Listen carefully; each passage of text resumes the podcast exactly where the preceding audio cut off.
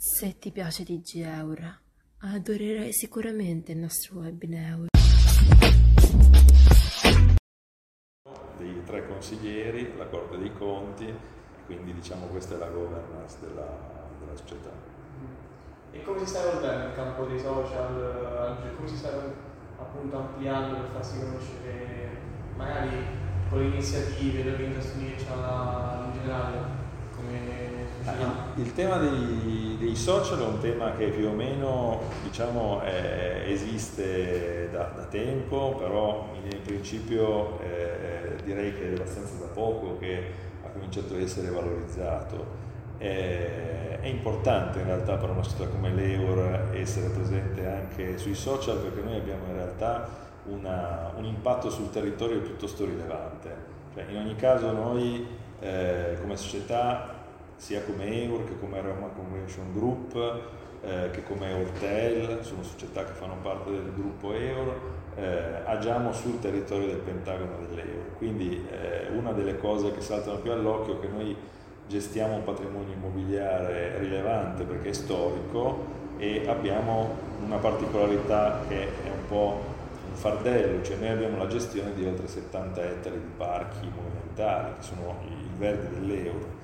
quindi di fatto noi in qualche modo siamo presenti nella vita delle persone, no? nella vita del tempo libero, nella, nella, anche con magari promozione di iniziative e eh, come spesso accade abbiamo anche l'onere della manutenzione di tutte queste parti, no? quindi fabbricati, aree verdi e, e quant'altro. Quindi in linea di principio il social è uno degli elementi che eh, ci permette, lo stiamo vedendo in questo ultimo anno, ultimi tre anni, in linea di principio, però maggiormente in quest'ultimo anno, ci permette di, di, cercare di comunicare in modo un po' più agevole eh, al territorio quello che effettivamente facciamo. Eh, non è una cosa così facile eh, se non metti i social in mezzo, cioè la stampa convenzionale non è interessata diciamo, all'ordinaria vita magari di una società come questa. Noi invece abbiamo effettivamente, io, io trovo che abbiamo una grande necessità di dialogo col territorio invece e eh, è una città che ha una rilevanza a livello sicuramente romano, direi anche italiano, visto che noi abbiamo un polo congressuale che è un polo internazionale, quindi l'Euro ha in qualche modo una, una rilevanza internazionale, eh, però effettivamente il dialogo col territorio mh, troviamo che sia sempre più, più fondamentale, eh, anche per ricevere dal territorio degli input e per creare un dialogo costruttivo diciamo, sia i cittadini ma anche tutti gli stakeholder, cioè i portatori di interessi che qua ci sono. L'Euro come Pentagono, piccolo più o meno, su 430 ettari, conta più o meno stimati circa 24.000 dipendenti pendolari, cioè persone che lavorano qua, magari non sono dell'Euro, e circa 9.000, circa 9.800 residenti. È un piccolo paese, non una città di provincia, se vogliamo, anche un capoluogo di provincia, ci sono capoluoghi di provincia che sono grandi come, come la dimensione del pentagono dell'Euro. Ovviamente rapportarsi con questo, con questo territorio per noi è fondamentale anche, come dicevo, per ricevere input, ma anche per fare conoscere le attività che sono sempre più volte, lo state forse notando, anche alla promozione del territorio eh, sotto il profilo turistico, culturale come sì. anche una meta complementare a quella di Roma Capitale. Certo, poi comunque, prendendo la, mi ricordo l'anno scorso i numeri di quanti abitanti c'erano in questo, in questo quartiere, veramente tanto, ma dove, dove parte dove finisce come quartiere? Cioè, di solito se uno guarda la cantina vecchia, quella creata nell'era fascista, si parte dall'obelisco e finisce all'altezza del palo automatico, diciamo, io l'Oceano Atlantico. Sì, in realtà è letteralmente un pentagono la descrizione diciamo, del, de, di quello che era l'E42, che era sì. proprio come dire, l'esposizione. Sì, praticamente inizia, più che dall'obelisco, inizia in realtà dal, eh, dai, dai, da Tre Fontane, dalla zona delle Tre Fontane, quindi dal Parco para, Paralimpico, sì no? che c'è dalla Colombo, per arrivare alla cuspide effettivamente c'è la parte di testa e oltre il, il Palazzo dello Sport, ex Paralautomatica, che è un edificio straordinario di Pierluigi Nervi, che era un grande ingegnere strutturista. Ma per altro ha esplorato pure tanti eventi come, non so se aspira ancora la squadra di basket, la Virtus Roma. Allora, eh, sì, il Palalottomatica, ex Palalottomatica Palazzo dello Sport ha, ha, sempre un po' la vocazione, diciamo, mista. In realtà quella è una concessione mm-hmm. che Eur ha a un terzo, che lo gestisce e che di fatto ne, ne, ne gestisce anche il calendario, per cui eh, c'è stato un accordo che era stato portato a termine con effettivamente eh, anche eh,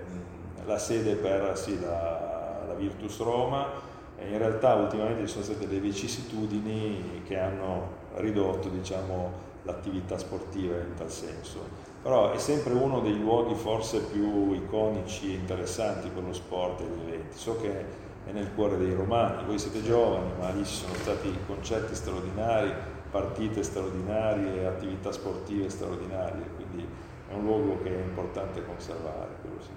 E un'altra domanda, penso che un sacco di cose poi ci hanno fatta per il fatto che è in, lavora, in cantiere da un sacco di tempo. E l'acqua di Roma, che io mi ricordo che alle, scuole elementari mi mi visto a parlare di questo progetto e l'hanno progetto veramente fatto bene. E penso tuttora è fatto bene, però perché tutto quanto questo dei rallentamenti e che fine farà e appunto se c'è una data di apertura, un possibile mese, un periodo. Allora, va detto che anche quello è una concessione, quindi sì. non siamo noi direttamente eh, quelli che lo stanno realizzando o lo gestiranno. Ci sono stati dei rallentamenti dovuti a eh, diverse problematiche. Uno che ci sono stati durante il progetto e la costruzione, in effetti ci sono stati anche, sono cambiati alcuni assetti normativi dal punto di vista strutturale, eh, banalmente anche legati a zone sismiche e a quant'altro che hanno in qualche modo costretto durante la costruzione a modificare, incrementare diciamo, certi criteri di sicurezza. In linea di principio quello è un progetto sicuramente interessante, dovete sapere che l'E42, cioè l'esposizione universale di Roma aveva proprio sul laghetto, in realtà dalla parte opposta, sotto le cascate, che non sono state realizzate come nel primo progetto, c'era in previsione un, acquario veramente straordinario e, e, visionario, che era proprio sotto diciamo, i corsi delle cascate, c'erano delle vasche idealmente, c'erano dei portici con l'acqua che praticamente scendeva e dietro c'erano come dire, delle vasche di pesci. Quindi diciamo che è un progetto che nelle 42 era presente eh, ora questo è stato realizzato sotto il Teatro Verde, quindi la parte diciamo, che adesso è percorribile e con l'intenzione effettivamente di, di fare un, un, un, misto tra un acquario reale e un acquario molto innovativo, diciamo con una parte commerciale in mezzo e appunto un acquario virtuale anche con dei percorsi didattici. Eh, diciamo che ci sono stati dei, dei, problemi in linea di principio un po' di percorso che avendo aumentato i costi e avendo un po' diluito i tempi hanno creato un po' di impasse problematico. Non posso purtroppo dire la, una data di apertura, mi piacerebbe molto dirvela, io ovviamente non posso che fare i massimi auguri perché tutto questo abbia un epilogo in tempo breve che spero persino di vedere io. Eh, ovviamente è tutto il nostro interesse che queste attività chiaramente si liberino e comincino a vivere di vita propria. Va detto che il periodo del Covid ha anche creato veramente un terremoto in generale per tutti quelli che sono gli investimenti sulle attività eh, legate anche al eh, pubblico interesse, al tempo libero, perché chiaramente a maggior ragione quelle che non sono pienamente all'aperto, l'acquario è sottoterra, diciamo ha sicuramente rallentato molto per motivi anche, potete immaginare, di sicurezza sanitaria. Certo. Eh, quindi certamente appena avremo delle novità ve le faremo sapere. Eh, poi mi ricordo nel 2018 c'era stata una, diciamo, una giornata, una open day per far vedere com'era, a che punto erano i lavori, com'era, a che punto sono arrivati. Poi non so più com'era quella giornata, si era fatto vedere tanto anche video di all'interno. La, la, la, progettualità c'è sempre stata e la volontà di tenere l'attenzione sull'apertura dell'acquario, sull'acquario sicuramente Mare Nostrum, che la società eh, l'ha sicuramente portata, quindi riconosco la volontà di un progetto che nasce da lontano, sicuramente visionario e sicuramente meritorio. Dal punto di vista pratico però ci sono proprio delle problematiche oggettive che mi auguro e spero di risolvere in tempi veramente brevi. No Eh, a proposito del Covid che ha menzionato poco fa, io volevo sapere, cioè non volevamo sapere, ehm, se anche dal punto di vista personale, non dico come mm, Euro SPA, come presidente e tutto quanto, lei magari non ha condiviso qualche idea o pens- pensa che si possa fare qualcosa di più per preservare appunto tutti i cittadini dell'euro? Se è cambiato qualcosa, se c'è stata qualche difficoltà che magari poteva essere anche evitata?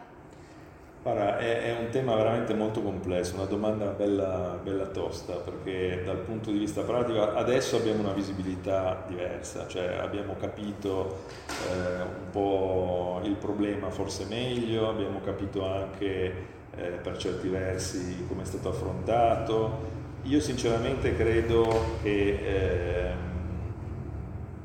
le, le, problematiche legate al Covid si capiranno ancora, diciamo, riusciranno a essere come dire, districate eh, non a breve, perché ci sono degli effetti collaterali del, del, del, del, Covid che secondo me non sono ancora ben chiari, anche psicologici, sociali, mm. cioè effettivamente è stata una, una bomba incredibile. Diciamo che io anche non ho vissuto la guerra, no? quindi l'abbiamo soltanto sentita nominare, ce l'abbiamo avuto anche molto vicina alla guerra, no? pensiamo ai Balcani, Quant'altro questa è stata forse la prima occasione che ci ha coinvolto in una situazione molto simile a una guerra, perché abbiamo dovuto in qualche modo, eh, ci siamo trovati limitati nelle, nelle, nostre libertà, ci siamo trovati limitati e impauriti, e abbiamo avuto una morte sulla porta di casa che ha portato via le persone improvvisamente. No? Io voglio dire, non, non, per fortuna non sono stato toccato personalmente, ma la sola idea di vedere un proprio parente caro, madre e padre, che va in ospedale e non lo vedi più, non lo vedi più neanche nella bara, perché è successo questo con le prime volte del Covid,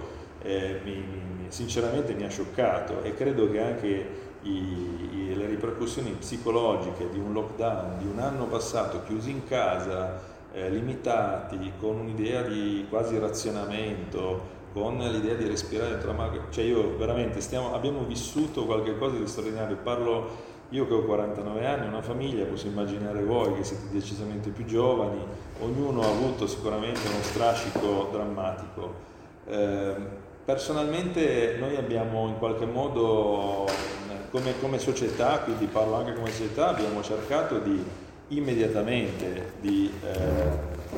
mettere in sicurezza la, diciamo, la salute dei lavoratori, eh, cercando di essere molto molto rapidi in una reazione. Abbiamo cercato addirittura anche di, dire, di ridisegnare, se vogliamo, l'assetto aziendale, quindi la prima cosa che è successa è l'acquisto di dispositivi di sicurezza, quindi mascherine, oggetti, ma prima degli altri, noi abbiamo iniziato proprio a marzo del 2020 quindi diciamo abbastanza prima che si diventasse diciamo, una situazione conclamata a livello nazionale. Ma sono arrivate tutte le mascherine perché in molti posti non sono arrivati per truffe, per comunque problemi no, abbiamo, di produzione. Abbiamo cercato in qualche modo, ma anche personalmente in qualche modo, proprio di mettersi in gioco cercando di capire anche l'acquisto, anche la certificazione. Sì. Eh, siamo arrivati, ahimè, lo dico, a, a andare a acquistare queste cose in Cina perché erano le più disponibili nelle quantità, abbiamo fatto subito un'ipotesi di studio di quante ne sarebbero servite per garantire comunque la, la sicurezza dei dipendenti che erano in sede.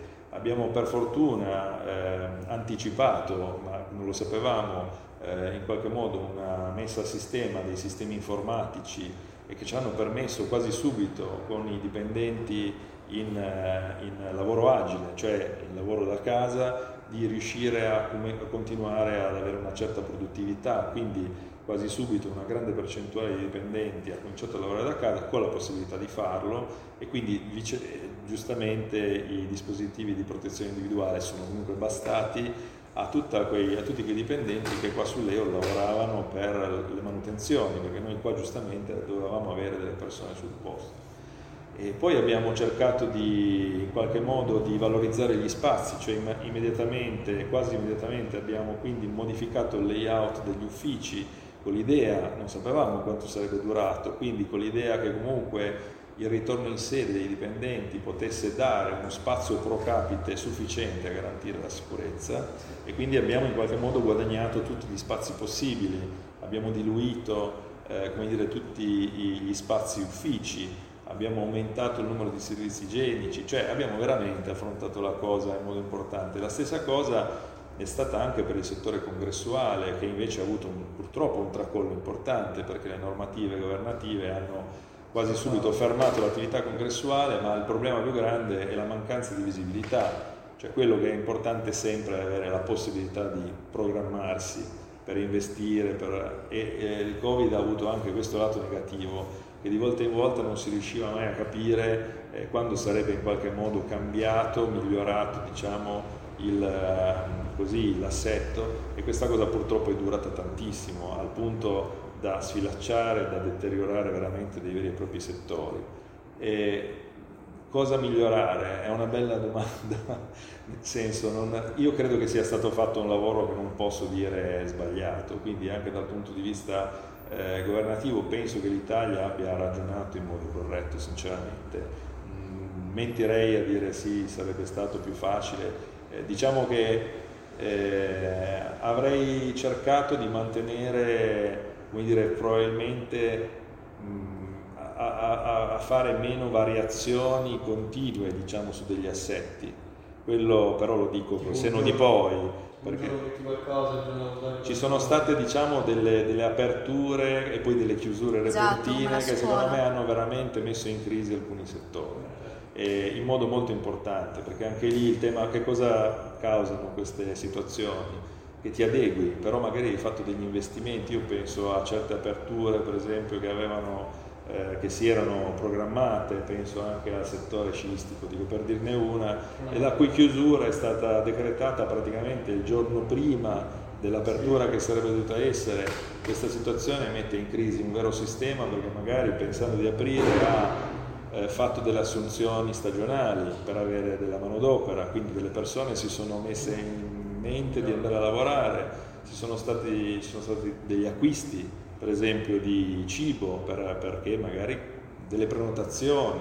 Quindi diciamo ecco che la cosa migliore eh, sarebbe stata secondo me dare un pochino più di visibilità e un po' meno diciamo un atteggiamento repentino, però è proprio col seno di poi che lo sto dicendo. Poi a livello per fortuna, per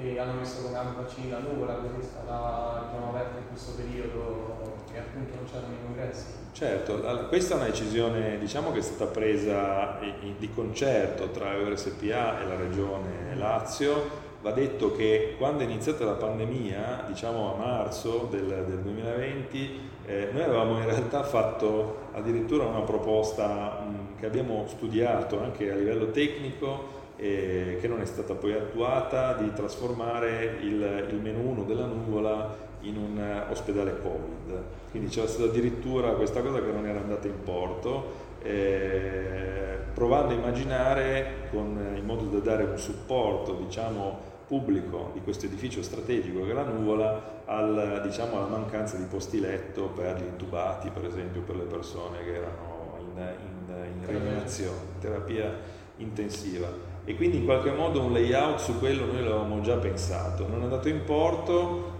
abbiamo patito diciamo così, la situazione del, del, Covid con il rallentamento e poi il fermo del settore congressuale, in realtà poi di concerto con la, la, regione, la regione, Lazio effettivamente è, è nata l'idea di eh, utilizzare alcuni edifici strategici come eh, centro di vaccinazione un centro di vaccinazione della uh, AS 2 che conta un milione, eh, oltre un milione di, di,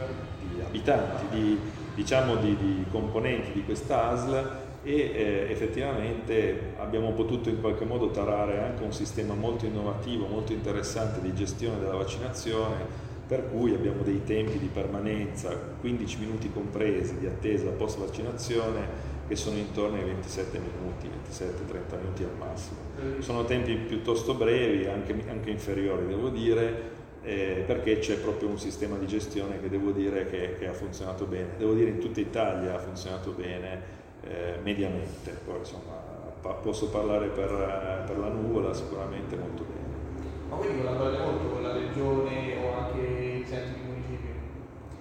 allora, collaborare sì, ovviamente, noi abbiamo il primo soggetto con cui noi abbiamo dei rapporti diretti indubbiamente è Roma Capitale, no? e quindi per esteso il nono municipio. I municipi di per sé direi il nono municipio che è quello che ci ospita, che è, un po' una piccola regione, no? Il nono municipio sono 188.000 abitanti, è più grande della Valle d'Aosta, come, come, abitanti, ci sono mi sembra 52 quartieri, cioè quindi abbiamo veramente una dimensione. La collaborazione col municipio è assolutamente fattiva con gli assessorati perché comunque l'euro ha una sua rilevanza per necessità anche sinergiche. Noi come dire, abbiamo delle progettualità che portiamo avanti e ci scambiamo,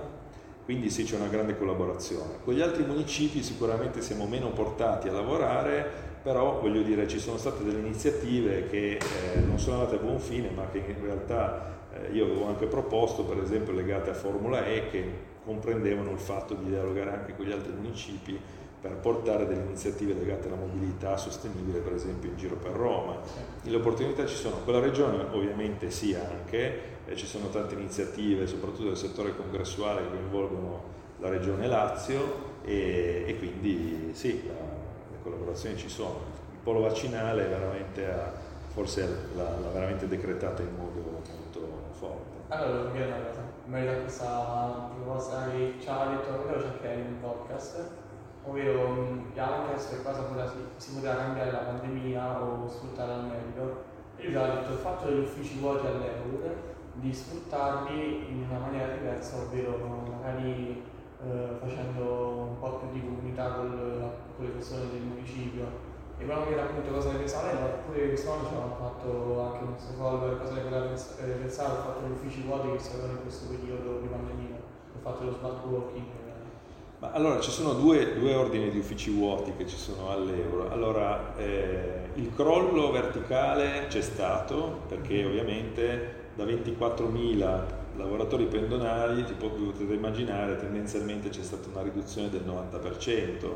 eh, nel nostro caso più o meno quello, un esempio per esempio sul territorio impattante è per esempio Poste Italiane, Poste eh, da circa 6.000 dipendenti mi risulta ne siano rimasti durante la pandemia circa un migliaio, quindi 5.000 persone in meno sono tanta roba sul territorio, quindi meno persone che circolano, meno persone che vanno a mangiare fuori, eh, meno persone che si muovono, quindi c'è stato un crollo. Eh, questa situazione ha fatto riflettere molto. Poi ci sono altri uffici vuoti che sono quelli di alcuni immobili che sono effettivamente vuoti, che sono in fase di trasformazione o iniziative immobiliari che sono ferme, che per quanto mi riguarda sono un bene, perché in qualche modo per una progettualità all'EO c'è spazio di espansione. Noi per esempio che ci occupiamo, viviamo di locazioni anche, no? noi abbiamo i nostri immobili, sono immobili che noi eh, affittiamo no? anche per uffici, eh, come immobiliare diciamo la nostra parte immobiliare ha affrontato il tema con un po' di ragionamento perché in effetti le società diciamo hanno cominciato a fare dei ragionamenti, nel senso il, l'utilizzo dello smart working eh, che va sempre distinto perché c'è il, il lavoro agile, lo smart working, il telelavoro, sono tre modi diversi di affrontare il lavoro per le società, diciamo ha un po' fatto capire una cosa, che per certi versi non c'è tutta la necessità di avere tutte le risorse negli uffici, ok? E ha un po' solleticato il tema di ridursi negli spazi e di far lavorare più a casa.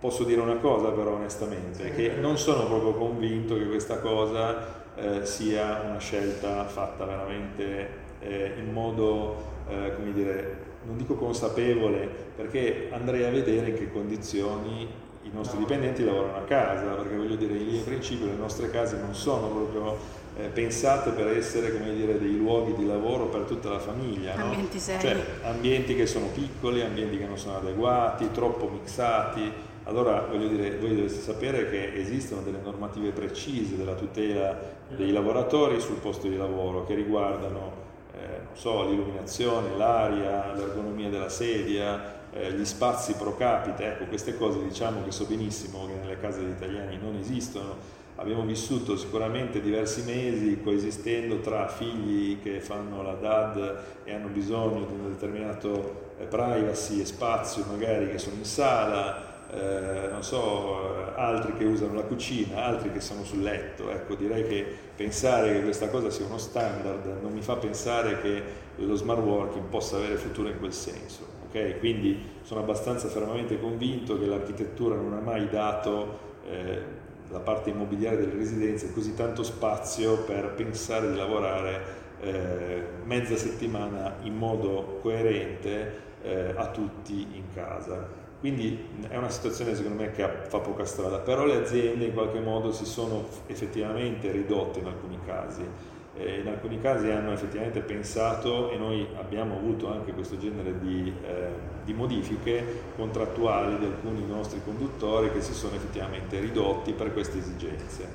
Eh, forse, e noi quindi abbiamo in qualche modo interpretato sì, alcune opportunità opportunità di rivedere i nostri spazi anche con delle idee diverse, per esempio alcuni spazi di trasformarli in, in uffici che potevano avere del co-working, per esempio, no? quindi che potessero offrire dei servizi un pochino più innovativi, per esempio open space, magari posti a rotazione o quant'altro. Io penso personalmente che invece l'obiettivo più interessante sia uno, l'economia si è spostata, ok? Nella pandemia chi viveva grazie a tutti i lavoratori che mangiavano si è vista privata di tutte queste persone. Però questa economia non si è spenta, si è spostata, perché le persone che mangiavano a pranzo qua hanno speso magari nei supermercati, nei mercati o nei negozi di vicinato dove abitavano. Quindi questa economia si è semplicemente spostata di nuovo. Eh, il tema diciamo, della, del fatto di lavorare a casa, dico, non è, secondo me non ha un grande futuro, potrebbe essere invece interessante interpretare un'altra cosa, che le aziende si decentrino e quindi che si possano creare degli uffici non tanto per rotazione, perché non tutti i lavoratori dipendenti possono pagarsi, non ha neanche senso che si paghino una scrivania per non venire a lavorare all'euro magari a, nel primo municipio ma invece potrebbe aver senso che si creino dire, delle, dei, dei, piccoli uffici decentrati dove magari la, la, tua distanza dal lavoro non è 45, 50, 60 minuti dal lavoro, ma magari sia a 15 minuti da casa tua, però siano uffici magari di poste, siano uffici magari di Eurospace, siano uffici magari, diciamo una polverizzazione. Questa è una... Tipo? Succursale. Sì, l'idea della succursale è un'idea un po' da, da diciamo, settare, ma non è così ragionevole, perché c'è tutto un tema urbanistico molto interessante eh, che si chiama la città dei 15 minuti, che è invece un tema io ritengo molto interessante, cioè nel concepire la tua economia giornaliera sia per i tuoi figli sia per il tuo lavoro in un ambito di circa 15 minuti di spostamento leggero, quindi può essere con la bicicletta che è l'euro. Se ci pensate bene, l'euro sostanzialmente ha una dimensione di grande quartiere dove effettivamente tu possa avere, tu hai diversi servizi, hai diverse scuole di ordine grado, hai dei supermercati, dei negozi di vicinato, hai dei servizi pubblici tipo le poste, hai il posto di lavoro, hai i posti per esempio di svago, hai le palestre, hai i parchi, hai i campi sportivi in effetti e quindi l'Euro è un po' un embrione di città dei 15 minuti ideale, è veramente un posto straordinario da quel punto di vista. Certo, però lo svago, da quello che ci dicono, naturalmente non è come quello di Trastevere o Ostia d'estate. E, cioè, naturalmente sono bar il pomeriggio, la sera, però da quello che abbiamo pure noi, ad esempio Via Europa, che è il viale più gettonale del pomeriggio, la sera diventa vuota, inizio a usare, probabilmente comunque sono le residenziali però c'è un progetto, qualcosa, un obiettivo da poter realizzare per, far, per rendere l'euro anche un quartiere, non dico di eh, per assemblare tutto anche là, però di movida. Di, cioè di movida come Trastevere, in modo tale che di portare anche qua. Guarda, eh, io da quando sono qua, che sono tre anni, la, tra le prime cose che ho fatto è stato incontrare eh, gli abitanti del quartiere, no? tra le prime cose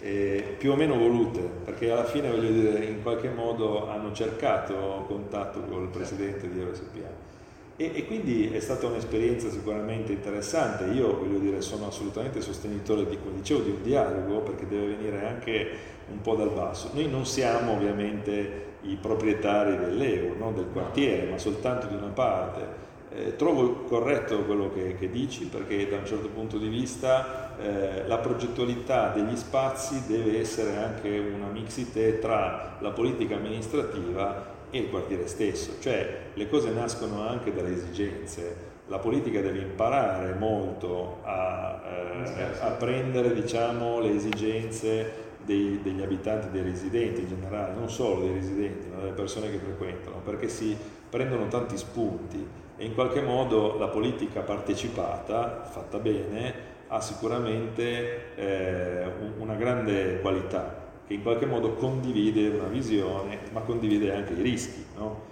Eh, per esempio, io che sono architetto eh, dell'euro apprezzo tantissime cose, apprezzo tantissimo il verde, la qualità del verde, che è anche un costo molto importante per noi, e per esempio ho, ho la netta sensazione che ci sia un'enorme quantità di superficie asfaltata. E io per esempio potessi, come visione, vorrei un euro molto più pedonalizzato, molto meno frequentato dalle automobili, molto più strutturato con infrastrutture ciclabili o che permettono una mobilità più dolce, ma detta più dolce vuol dire una mobilità più tranquilla, più easy, meno problematica, meno rumorosa per esempio, meno inquinante. Eh, e quindi per esempio alcune viabilità, alcune vie le vedrei trasformate in pedonali eh, una delle prime cose che capitano quando fai queste proposte è che generalmente i commercianti sono assolutamente in disaccordo perché la macchina è vista come uno strumento di eh, grande turnover commerciale. Lo dico per esperienza e, e, lo dico anche con esperienza convinta il fatto che quando però le pedonalizzazioni si fanno, poi i commercianti pensano che non avrebbero mai potuto fare a meno della pedonalizzazione. Quindi a volte bisogna essere un po' coraggiosi. Il tema della movida è un tema che può essere eh, dialogato, io credo, con i commercianti, perché i commercianti alla fine orientano i loro investimenti, non vorrei banalizzare la cosa, anche su degli input. Effettivamente l'Euro è un quartiere che ha un po' una doppia vita. Adesso voi dite che non c'è movida, in realtà io sono arrivato qua, non sono di Roma, con la convinzione netta che l'Euro avesse proprio una doppia vita, cioè di giorno gli uffici, poi alle 5 e mezza si chiudono, alle 7 aperitivi e di notte invece la movida. La movida che è legata a dei locali estivi tipicamente, le discoteche, che ha sempre portato molto anche per i residenti dei grandissimi problemi di convivenza, perché c'è la prostituzione, c'è la droga, c'è la violenza e quant'altro. Ecco, questa cosa va un po' messa a sistema con magari più garanzie di sicurezza, più garanzie di controllo e noi qua per esempio abbiamo fatto un protocollo d'intesa con il municipio e i nostri conduttori per esempio sul rispetto di alcuni parametri di sicurezza ma banalmente anche del volume del, de, de, dell'audio. Il discorso di creare la Movida come testaccio, beh, qui c'è, lì c'è una storia, c'è una storia lunghissima eh, e anche c'è è un'anima che si è creata, ma direi che è storica, ci vuole una volontà, però voglio dire, io credo che voi già stiate facendo un ottimo lavoro, lo dico seriamente, come impegno sociale, magari voi non ve ne rendete conto, ma solo per il fatto che esistete, che portate dei messaggi, potete anche vincolare degli stimoli, no? E eh, io posso testimoniare che c'è tantissima progettualità in giro, cioè eh, no, la, i, i progetti partecipati correttamente eseguiti non fanno altro che dare voce alla necessità di un territorio eh, che non riesce mai a manifestare, perché l'amministrazione non è, non è che non lo voglia fare, ma tende ad avere una propria progettualità. Il confronto è fondamentale e quindi magari ci sono tantissime idee che possono essere messe a sistema. Prima non ho che non abbia risposto alla tua domanda, parlavi degli uffici e degli spazi per esempio disponibili per la municipalità, per i cittadini il riuso temporaneo degli spazi, per esempio, è una risposta. Bisogna che ci siano degli spazi magari che sono vuoti, che non sono utilizzati, che potrebbero temporaneamente essere messi a disposizione, per esempio, dei cittadini per dei progetti, ma non dei progetti solo quelli, tanti progetti. Eh, io per esempio delle esperienze storiche mie, personali, professionali, di riutilizzo temporaneo di spazi che erano in fase di abbandono che sono stati in realtà con l'amministrazione, con un progetto specifico, gestiti per magari un anno, due anni con i cittadini. ed è incredibile la quantità di progetti che la gente ha. E ovviamente l'unica cosa è che deve mantenere l'impegno di farli quei progetti, ha proprio diciamo,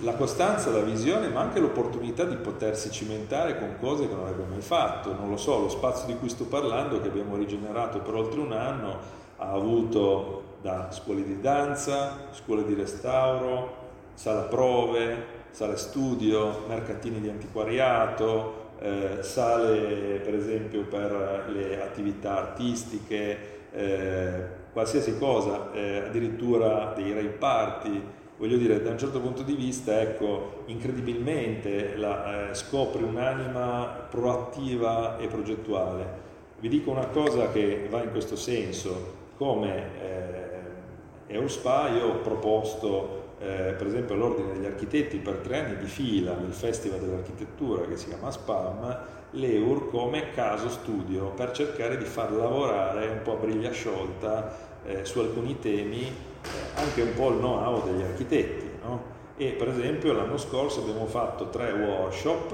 l'abbiamo fatto l'anno scorso, quindi nel periodo diciamo al post lockdown, appena eh, dopo lockdown, tre workshop per esempio dedicati a eh,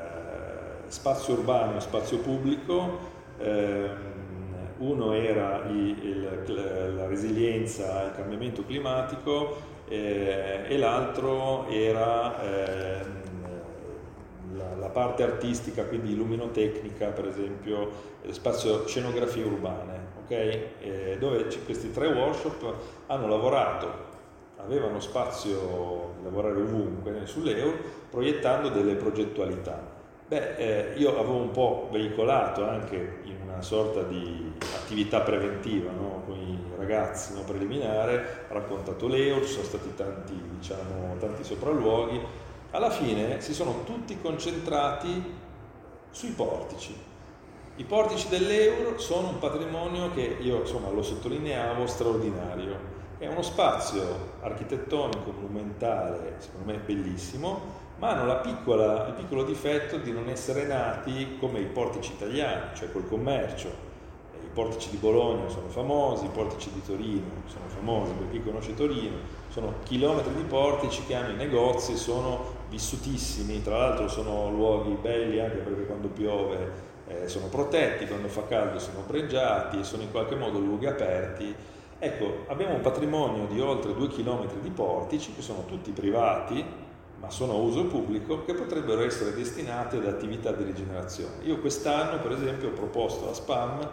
di eh, lanciare diciamo, una progettazione partecipata, e ne ho parlato anche con i commercianti, con cui adesso insomma, avvieremo anche un dialogo per esempio per provare a fare delle attività sotto quei portici, portando delle attività che richiamino gente, cioè riportare in una zona che nessuno considerava, perché la zona uffici, che è priva del negozio bello e roba del genere, ma in realtà portarlo con delle attività. Allora secondo me ci sono due progettualità che si potrebbero provare a fare per provare a far lavorare la comunità. Uno per esempio creare questi portici come un museo a cielo aperto, per esempio con delle competizioni, delle realizzazioni magari di grafica, di storia fotografica e quant'altro sulla parte alta dei portici con dei bandoni che potrebbero diventare anche un motivo di visita, che possono essere, diciamo, ciclicamente eh, essere mostre temporanee. E l'altra è lo spazio invece a terra che potrebbe avere attività qualsiasi. Voi potreste fare qualsiasi cosa, si potrebbero fare attività sportive, si potrebbero fare mercatini, si potrebbero fare flash mob di danza, si potrebbero fare teatro, si potrebbero fare cose ed è uno spazio favoloso che noi stiamo cercando, io sto cercando di cucire tra nostra, il nostro spazio di proprietà, che sono sostanzialmente i portici di Piazzale Marconi,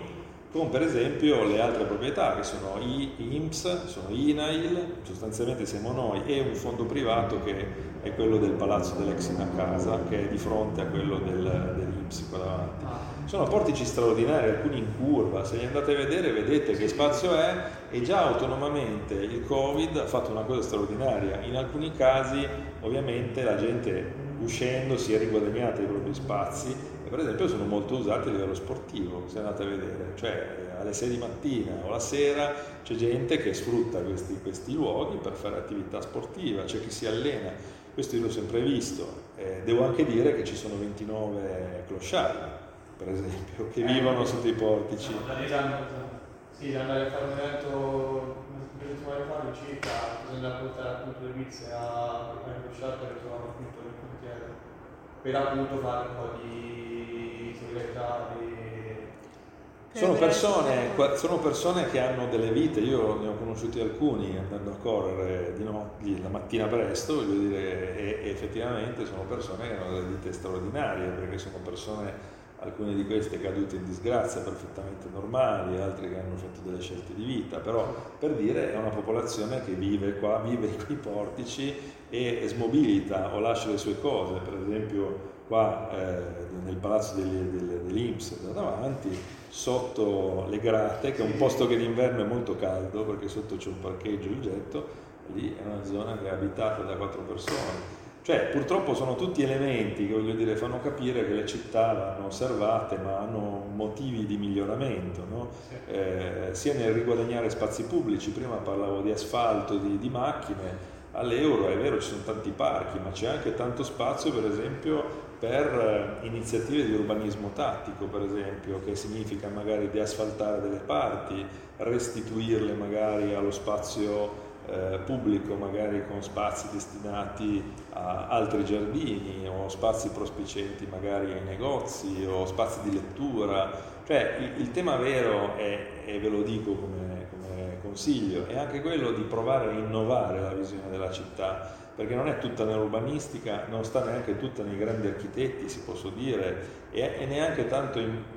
diciamo, la palla con le amministrazioni. Il tema vero è che in qualche modo tutti devono lavorare una visione, ma non si può ignorare la visione dei cittadini. Chi vive in un posto sa di che cosa ci potrebbe essere bisogno e di che cosa, cosa si potrebbe fare per migliorare la qualità della vita l'euro è già a uno stadio avanzato, però voglio dire eh, c'è anche un modo per riuscire a drenare l'attenzione su alcune parti che magari sono poco note. Per esempio l'euro ha una enorme attrattiva e attrazione sul parco centrale del lago, è un luogo straordinario, c'è un laghetto meraviglioso, unico nel suo genere, ricco di servizi ma ci sono altri parchi, per esempio il Parco del Turismo, Parco del Ninfeo, Parco degli Eucalipti, a mio modo di vedere sono naturalisticamente e architettonicamente paesaggisticamente più belli del Parco Centrale del Lago e sono dei luoghi che se ci fate caso sono molto naturali, sono parchi progettati straordinariamente, ricchi di biodiversità, sono urbani è vero, però sono luoghi straordinari, cioè di notte nei nostri parchi che non sono illuminati, voi direte eh, sarebbe meglio illuminarli, puoi vedere le stelle e sei in mezzo a dei luoghi meravigliosi. Io ne sono convinto, ci sono grandi alberi, alberi monumentali, ci sono diversi progetti che io spero vedano la luce che stiamo portando avanti, tutti destinati a eh, valorizzare queste cose. Quindi c'è un progetto per esempio eh, che si chiama Biblioteca degli alberi, cioè rendere gli alberi parlanti, quindi in qualche modo tutte le specie di alberi eh, identificate con nome volgare il nome, nome latino, in modo, e un QR code con una scheda. C'è una progettualità per esempio di un apiario eh, urbano nel, nel parco eh, degli eucalipti, un apiario dove si potranno fare anche delle attività eh, di, di, conoscenza del mondo delle api, un mondo straordinario, eh, tra l'altro lo dico sinceramente, anche con delle attività di supporto per esempio ai uh, team building che possono fare le aziende, no? sapete le attività di team building sono quelle attività che vengono fatte per fare squadra, si potrebbero fare per esempio con la conoscenza delle api, la smilatura, e tutte queste cose. Questo progetto noi lo vogliamo realizzare, lo stiamo realizzando a, a Parco eh, degli Eucalipti per esempio, quindi è un, uno dei pochissimi esempi di apiario urbano all'interno di un parco eh,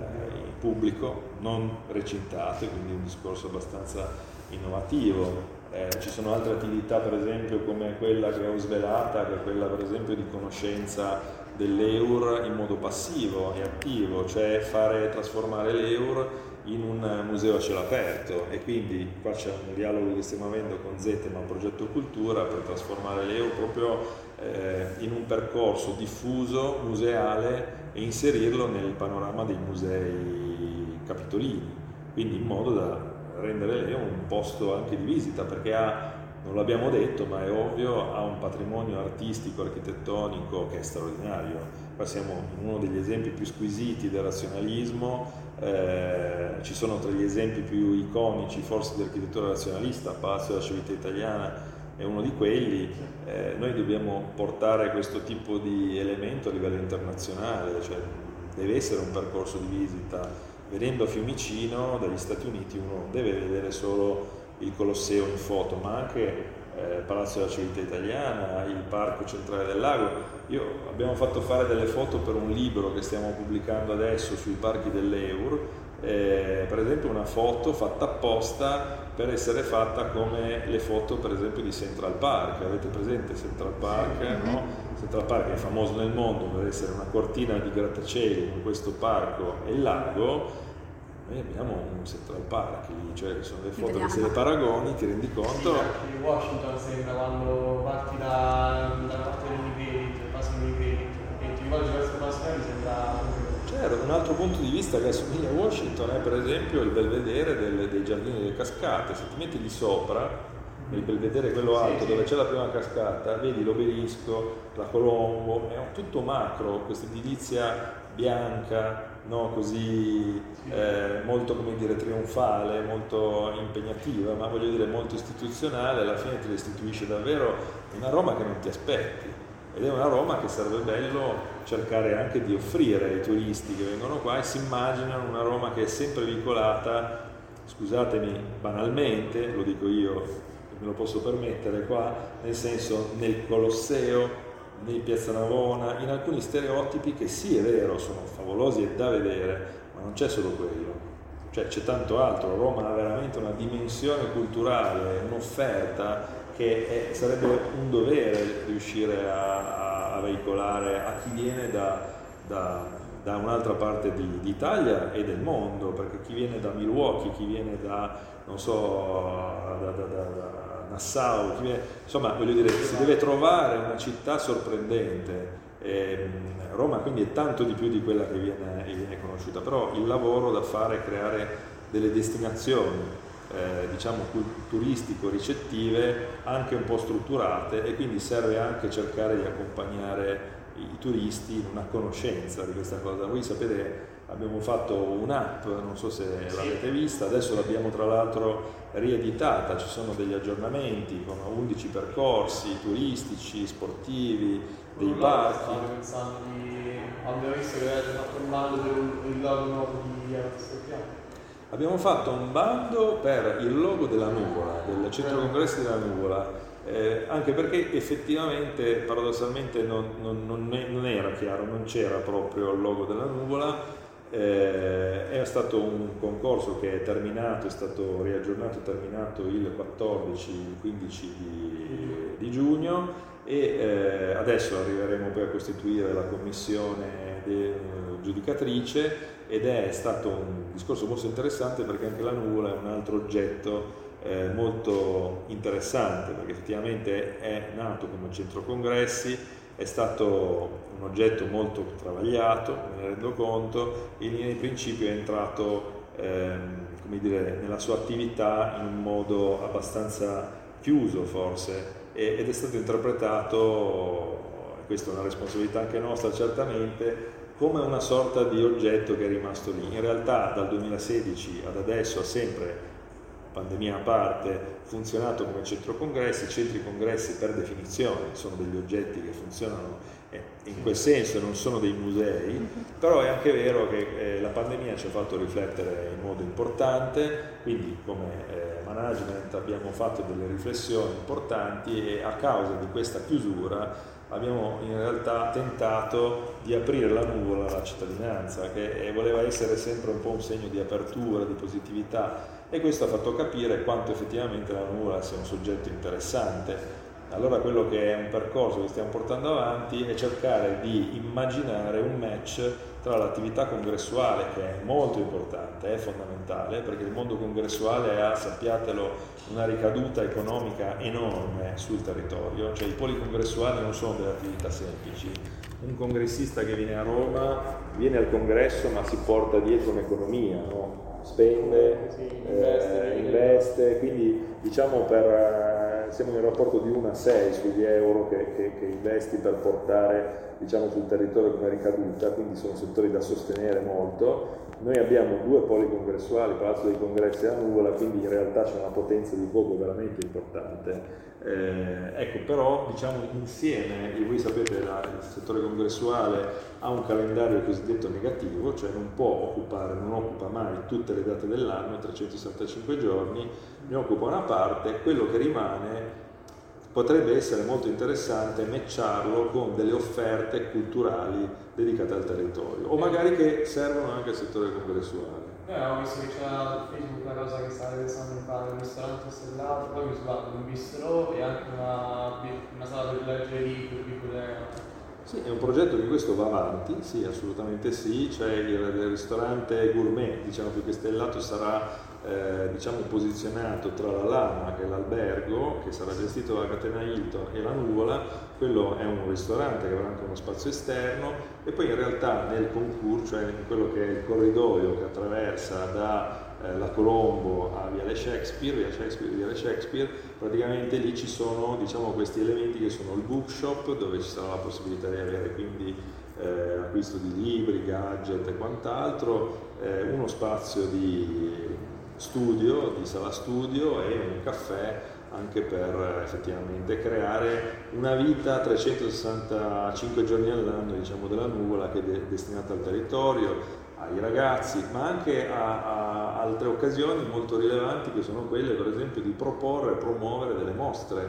per esempio che possono essere mostre fotografiche, che sono, possono essere iniziative, quindi creare diciamo, un luogo che effettivamente dia una parte del cuore a, al quartiere e non soltanto diciamo, al settore congressuale. Quindi, Ancora non sapete quando questa cosa?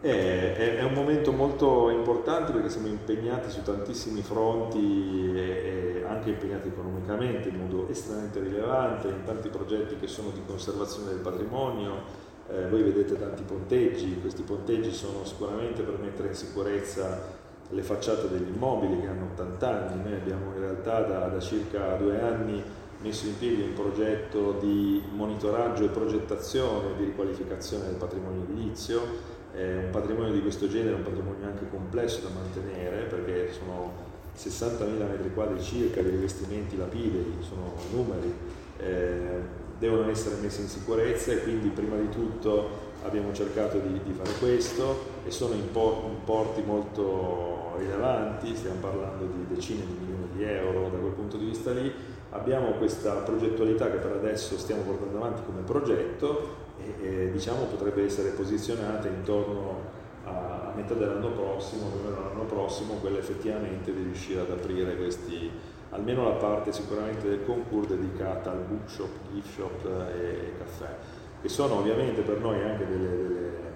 delle occasioni no? economicamente remunerative, però sono anche un modo per, per gestire diciamo, questa la nuvola come dimensione più urbana e cittadina. Poi ovviamente devi anche fatto lo spazio per i vaccini oppure non casa in quel caso? Spazio per vaccini ci auguriamo per tutti che, che in qualche modo termini. Eh, in realtà c'è una scadenza che eh, diciamo fine agosto, grosso modo, eh, forse proprio gli inizi di settembre, eh, che è dovuta in qualche modo a, un po' a, al timing sui vaccini, al fatto che poi alla fine eh, probabilmente come progettualità, ma qui non è dato saperlo, non lo so, immagino di polverizzare un pochino di più su delle sedi decentrate, quindi la nuvola farla rientrare poi in, in servizio come, come, polo congressuale, quindi il polo vaccinale ha comunque una scadenza eh, per noi. Non è la stessa cosa per gli altri, ma voglio dire per noi abbiamo anche l'esigenza di, di ritornare effettivamente. E eh, questa situazione post-pandemica, con le virgolette americane, eh, in realtà ha dato segnali sicuramente di grandissimo interesse per tornare a fare congressi in presenza. Eh, noi abbiamo vissuto questa fase di tutti i webinar molto comoda, eh, però sul settore chi fa congressi chi fa il settore MICE, cioè nel senso meeting, incentives, eh, exhibition, no? E, eh, exposition, ha la necessità della presenza. E è una necessità molto umana perché voglio dire, per quanto tu possa fare, ed è giusto approfondire le tematiche tecnologiche, quindi di eh, virtual tour, queste cose, la, l'effetto cosiddetto transatlantico, cioè dove io e te possiamo parlare anche fuori dal congresso, eh, è lì che viene il business, che viene anche lo scambio e allora questo discorso effettivamente è abbastanza tornato in fretta, quindi in qualche modo si sono cominciate a riaffacciare effettivamente le, la realtà di voler ritornare in presenza. Abbiamo avuto quindi veramente un'enormità, devo dire, da quando abbiamo ripreso di richieste eh, di, di,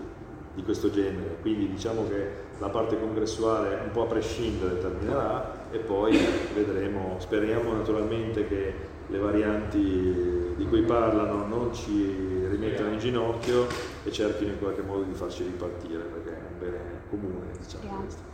Che poi se ci affacciamo sono anche le torri, quelle non so come si chiamano. Sono le torri dell'ex Ministero delle Finanze, eh, torri di Ligini, l'architetto Ligini che in realtà ha,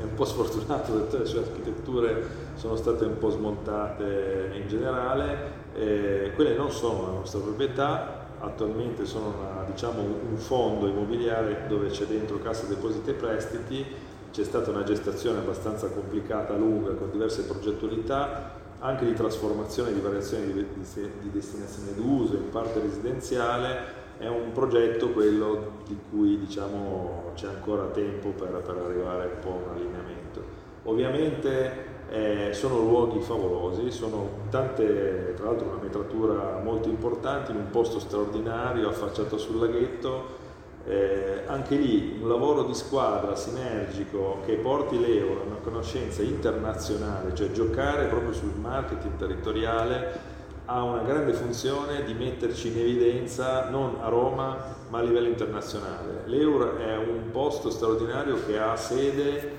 eh, dove hanno sede decine di aziende di headquarter internazionali, no? cioè qua hanno sede proprio alcune aziende come sede principale, eh, Confindustria, Fendi, eh, Poste, dire, eh, Eni, nel senso quindi stiamo parlando di colossi, no? E, e, quindi voglio dire effettivamente avere la disponibilità di queste zone, voi pensate a un Google per esempio che cerca una sede italiana, magari Centro Italia o altre società di caratura internazionale potrebbero avere dei luoghi effettivamente dove fare, eh, senza consumare nuovo territorio, eh, trasferire per esempio il loro headquarter. Quindi paradossalmente è un tema molto interessante e la progettualità proprio per creare squadra è anche un'altra vocazione che OSPA cerca di avere in questi anni, cioè di fare squadra con tutti gli altri stakeholder, cioè creare, per esempio noi stiamo portando avanti un'idea di patto di valorizzazione per l'euro, cioè una sorta di documento che faccia impegnare eh, i vari stakeholders a una forma di valorizzazione del luogo. Come dire, io ho sede qua,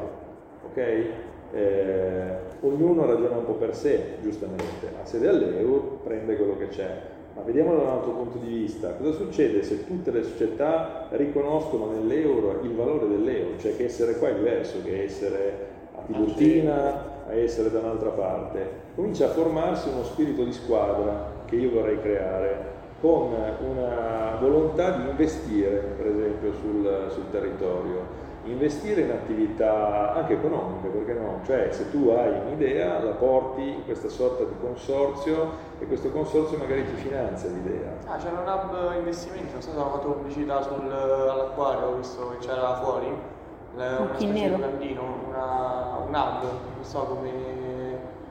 appunto questa cosa delle idee imprenditoriali che investivano. Sì, diciamo che un conto è fare diciamo, eh, polo di start-up. Io ecco. intendo dire una cosa diversa. immaginate quella che si potrebbe chiamare una consulta, cioè tutti, tutte le aziende dell'euro riconoscono nell'euro una, un luogo eh, da valorizzare e insieme possono in realtà fare dei progetti in squadra. Voi pensate a una cosa che io sostengo da, da, da sempre, da quando sono qua, per esempio l'ipotesi di candidare l'EUR come sito UNESCO.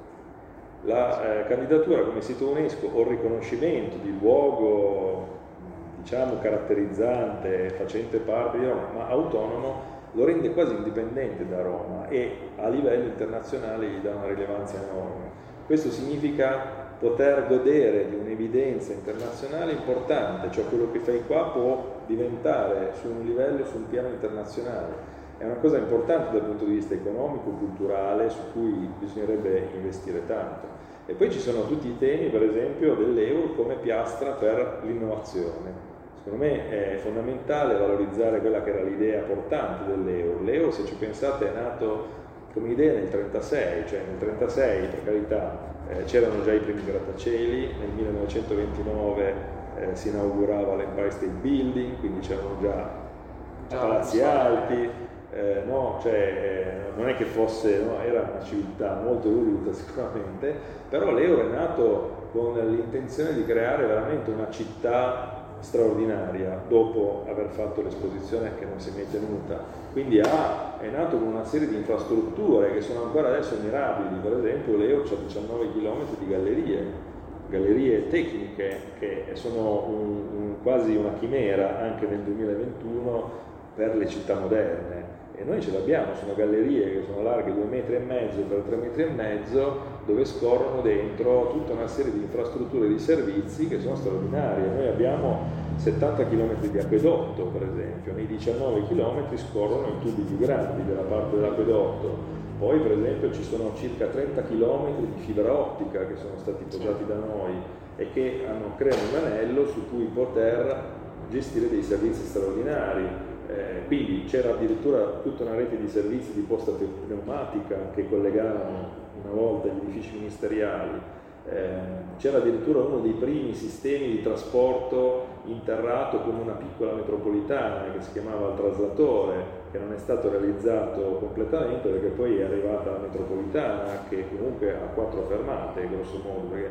Laurentina, le due fermate del laghetto, e la metro di agricoltura, il fondo del progetto. Quindi dal punto di vista pratico diciamo che un quartiere che è nato già visionario, cioè negli anni 30 era già praticamente connesso, era già pensato come un decentramento direzionale, sarebbe stato effettivamente un quartiere pazzesco, un po' come la Défense no? a Parigi, è effettivamente l'Eur ma molto prima. Da, non so se conoscete la Défense, è un quartiere, provate ad andare a vedere, vi rendete conto che è un quartiere direzionale straordinario, diciamo che è circa 6-7 volte l'euro, ma noi siamo arrivati, nel, cioè quasi arrivati negli anni 30, voglio dire, no? nel senso è un quartiere assolutamente, è uno dei pochi quartieri effettivamente progettati, fatti e finiti di Roma, quindi voglio dire bisogna dargli realizzazioni. Beh, eh, nel futuro questo è un quartiere che potrebbe per esempio ospitare tante progettualità legate all'innovazione. No? noi abbiamo effettivamente portato, siamo adesso alla quarta edizione perché è stata fatta due insieme di Formula E, per esempio si parla di mobilità sostenibile, mobilità elettrica, eh, è un quartiere molto predisposto, qua c'è il, c'è il tasso più alto pro capite per abitante di colonnine per la ricarica elettrica per i veicoli. Però qua si potrebbero fare tanti progetti legati all'innovazione, per esempio della guida autonoma, per esempio, no? con i sistemi 5G di controllo di quinto livello, per esempio dei, dei veicoli, si possono fare dei progetti che io sto cercando di accarezzare, almeno nella progettualità, per esempio della, eh, della pro, prova, diciamo così, sui i, i droni per il trasporto di persone, per esempio, no? quindi vertiporti che possano in qualche modo cominciare a, a studiare, perché è un mm, embrione di città che ha la parte direzionale, la parte residenziale, ha la dimensione giusta, cioè, effettivamente qua si potrebbero scommettere su tanti elementi, è letteralmente quello che stiamo progettando, devo dire, con Roma Capitale, con eh, uffici proprio di eh, transizione digitale di Smart District, cioè è un esempio di smart district questo, su cui si possono associare una serie di progettualità cercando di stimolare anche la coesistenza tra gli investimenti privati e gli investimenti pubblici. Noi, dalla nostra parte, noi abbiamo una società che si chiama Hotel, per esempio, che è dedicata a tutti i servizi legati alla trasmissione dati e all'infrastruttura digitale, per esempio, ma ce ne sono qua tante altre che lo fanno. Effettivamente stiamo proprio cercando di lavorare e stiamo lavorando anzi su una serie di progettualità per creare qua questo, questo embrione. E ultime due cose, poi so se anche me vuoi fare. No, per me. Cioè... E, qualche giorno fa abbiamo notato che sopra la struttura del colosso quadrato c'è stata una specie di quadrato, qualcosa, che era tutto anche illuminato. Volevamo chiedere che cos'era principalmente. Ma allora, sopra il Colosseo Quadrato c'è il Palazzo della Civiltà Italiana, eh, non, non, lo so, ma immagino che sia stato uno shooting o no. una, diciamo, di, di, di Fendi che utilizza ovviamente l'immobile per tantissimi diciamo, eventi. Quindi tendenzialmente sono eventi o di appunto, scatti fotografici, video o ricevimenti, quindi immagino che sia stato questo. Eh, no, beh, a questo molti ragazzi ci scrivono spesso, spesso per quanto riguarda il costo quadrato, come mai non è sempre accessibile, essendo palazzo così bello, chiedono insomma di poter eh, anche stare all'esterno, però c'è una sorta di esclusività, questo modello difendi su... Allora, questo è un, è un, altro impegno che noi stiamo cercando di portare avanti, mi dispiace perché sono cose che durano da, me rendo conto, troppo tempo. Eh, noi stiamo in realtà lavorando con eh, il, il municipio e, e Roma Capitale eh, per in realtà eh, trasformare, pedonalizzare la parte del quadrato della Concordia sul lato di Parco del Turismo e la parte retrostante. E questo è un processo diciamo non proprio semplicissimo dal punto di vista pratico perché c'è, tutto un percorso urbanistico, c'è tutto un percorso anche di coordinamento e soprattutto perché effettivamente le attività di, per della, di Fendi eh, sono delle attività che sono state giudicate in qualche modo obiettivo sensibile, quindi la, dal punto di vista pratico non possono, sono considerate eh, da cercare di tutelare sotto il profilo della sicurezza. Eh, noi stiamo assolutamente lavorando per cercare di accelerare un po' tutto questo, questo progetto. Il palazzo nella visione finale diciamo, del progetto, io spero molto molto breve, devo dire la verità, eh, verrà disarmato di tutta questa recinzione di cantiere, che era il cantiere di allestimento in qualche modo della, della, della, del restauro, della ristrutturazione del palazzo e avrà sicuramente a livello notturno una chiusura, ma a livello diurno invece si vuole eh, effettivamente aprire. Ora stiamo dialogando con grande non difficoltà, ma è una cosa molto delicata perché voi potete capire quel palazzo è un unicum, è un logo simbolo, no? cioè è uno dei palazzi più instagrammati di Roma eh, ed è anche per noi un simbolo effettivo eh, rispetto agli altri che hanno tutta la dignità di esserlo, ma quello è nel cuore dei romani, degli italiani, per quello che voglio dire avere all'aeroporto di Fiumicino il Colosseo e quello sono due elementi quasi comparabili con tutto rispetto, certo. del Colosseo. Non sarebbe la stessa cosa Palazzo Uffici, che è un edificio straordinario questo, o Palazzo delle Forze Armate, l'Archivio di Stato. Colosseo Quadrato proprio, è stato un gol dal punto di vista diciamo, architettonico. E dal punto di vista pratico quindi ci si deve confrontare su quella che sarà la gestione anche del confinamento dello spazio e della chiusura, perché sicuramente dovrà essere un elemento che non va a toccare quell'architettura lì, ma che effettivamente di notte preserva un po' la sicurezza del palazzo, ma di giorno eh, darà accesso a tutti allo stilobate, cioè alla piazza superiore praticamente del, del, del palazzo. E un'ultima domanda da parte mia, ehm, che altro è una, una curiosità che volevo farle. Qual è stata la più grande cosa che ha fatto che la rende orgoglioso per l'EUR e qual è il suo obiettivo futuro che vuole fare l'EUR? Guarda, una cosa che mi rende molto orgoglioso, ce ne sono diverse, devo dire la verità. Sicuramente è stata la lotta alla Tumeiella Parvicornis. La lotta alla Tumeiella Parvicornis, che è una cosa che mi rendo conto non scalda gli animi, ma eh, dovete sapere purtroppo che nel 2019, io sono arrivato qua a fine 2018, nel 2018, fine 2018 ho notato, abbiamo notato, cioè è un lavoro di squadra sempre, quando io parlo, parlo per la società, abbiamo in realtà riscontrato delle anomalie nei nostri pini. Voi sapete che il pino domestico è un albero simbolo per Roma, è un albero in realtà presente in antichità, viene detto come un albero del ventennio, in realtà è un albero autoctono, che però è stato nel ventennio, mi rendo conto, è stato preso a nastro e piantato ovunque, quindi alla fine diventa un albero che fa il paesaggio di Roma, cioè direi che Roma senza pini non è Roma, no? cioè potete immaginarvi fuori imperiali senza i pini, Leo senza pini, è una roba terribile. Cioè, questo modellino qua per esempio ha pochi pini perché già c'è una vegetazione che sembra quella, è già sguarnito, paradossalmente l'euro è molto più verde, poi noi ci troviamo 80 anni dall'impianto, quindi vediamo gli alberi nel loro massimo splendore. Beh, abbiamo notato che questi alberi erano in realtà colpiti da un parassita, perché l'abbiamo capito da un'impronta a terra un po' appiccicosa che si chiama mielata, che praticamente è stata prodotta da questo parassita che si chiama Tomeiella parvicornis, eh, detta in volgare cocciniglia tartaruga. Questo parassita arriva dal Canada e eh, è viaggiato per vari motivi commerciali, eh, passando per le, le, eh, le Bahamas ed è arrivato praticamente a colpire la Campania nel 2014 e ha fatto una devastazione, un disastro, perché non ha competitor naturali. Quindi questa cocciniglia non viene predata, si praticamente è un'afide sostanzialmente, si insinua sugli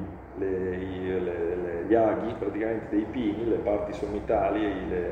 del, dei, dei, dei, pini domestici, si insedia, si riproduce in Italia, nel meridione qua, nella parte diciamo, ha trovato un ambiente straordinario, quindi si riproduce circa 5 volte più che in Canada e praticamente ha, eh, succhia la linfa del, del, del pino, si nutre della linfa del pino e quindi il pino si indebolisce, è come se fosse una sorta di AIDS del pino sì. e eh, gli leva la forza sostanzialmente, quindi il pino comincia a essere attaccato da una quantità di altri parassiti, parassiti per esempio ci sono delle fumaggini sostanzialmente, che si, degli annerimenti che potete vedere. Ma non sono quelle, quei parassiti che se non sbaglio l'anno scorso hanno detto in tv che le coccinelle possono tipo mangiarli? Ecco, brava, cioè, questo tema,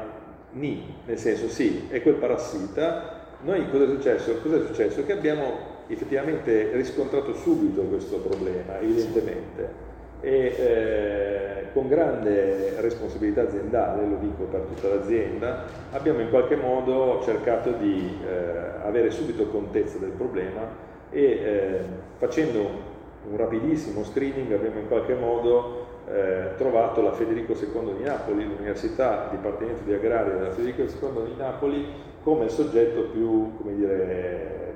schillato sul tema, perché aveva affrontato il tema sulla campagna, campagna che ha avuto danni, non ha trovato una soluzione sostanziale. Abbiamo quindi fatto molto rapidamente un protocollo di intesa tra, tra EURSPA e, e, la Federico II e abbiamo stabilito eh, una serie di, eh, un anno di prove per combattere questo parassita. La problematica di questo parassita è che in due o tre anni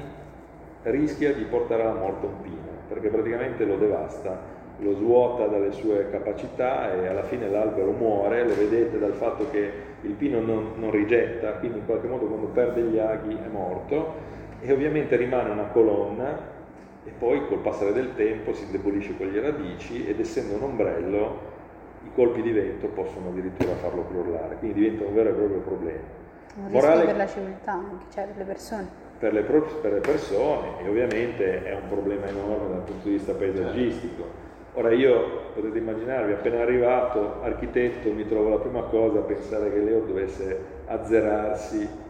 eh, del, del, suo patrimonio verde, mi ha preso un colpo letteralmente. E quindi diciamo è stata veramente forte un po' l'azione veramente di, veramente di imperio sul fatto di cercare delle, delle cure. Quindi noi abbiamo passato circa otto mesi a provare diverse cure, che sono state lavaggi delle chiome con dei saponi molli, eh, fino ad arrivare a capire quale poteva essere la cura migliore con rapporto qualità-prezzo, anche perché poi noi abbiamo mille pini, noi abbiamo 6500 alti fusti, tra cui mille pini domestici. Tenete conto che Roma, solo negli spazi pubblici che vedete, Roma, capitale, ne ha 58.000 e tutto il patrimonio verde di Roma, diciamo tra pubblico e privato, quindi la grande Roma, ha stimati circa 1.200.000 pini.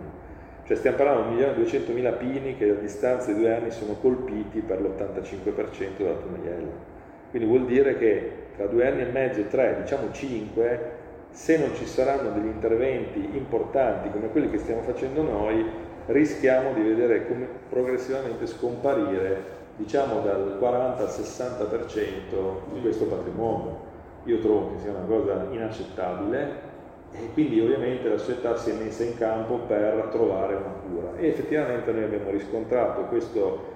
questa endoterapia, che sono dei, diciamo, delle iniezioni di questo principio attivo che si chiama abamectina, che praticamente con la linfa sale un chioma ed è un antiparassitario e inibisce l'attività di procreazione della cocciniglia e quindi riduce. Abbiamo fatto tantissimi test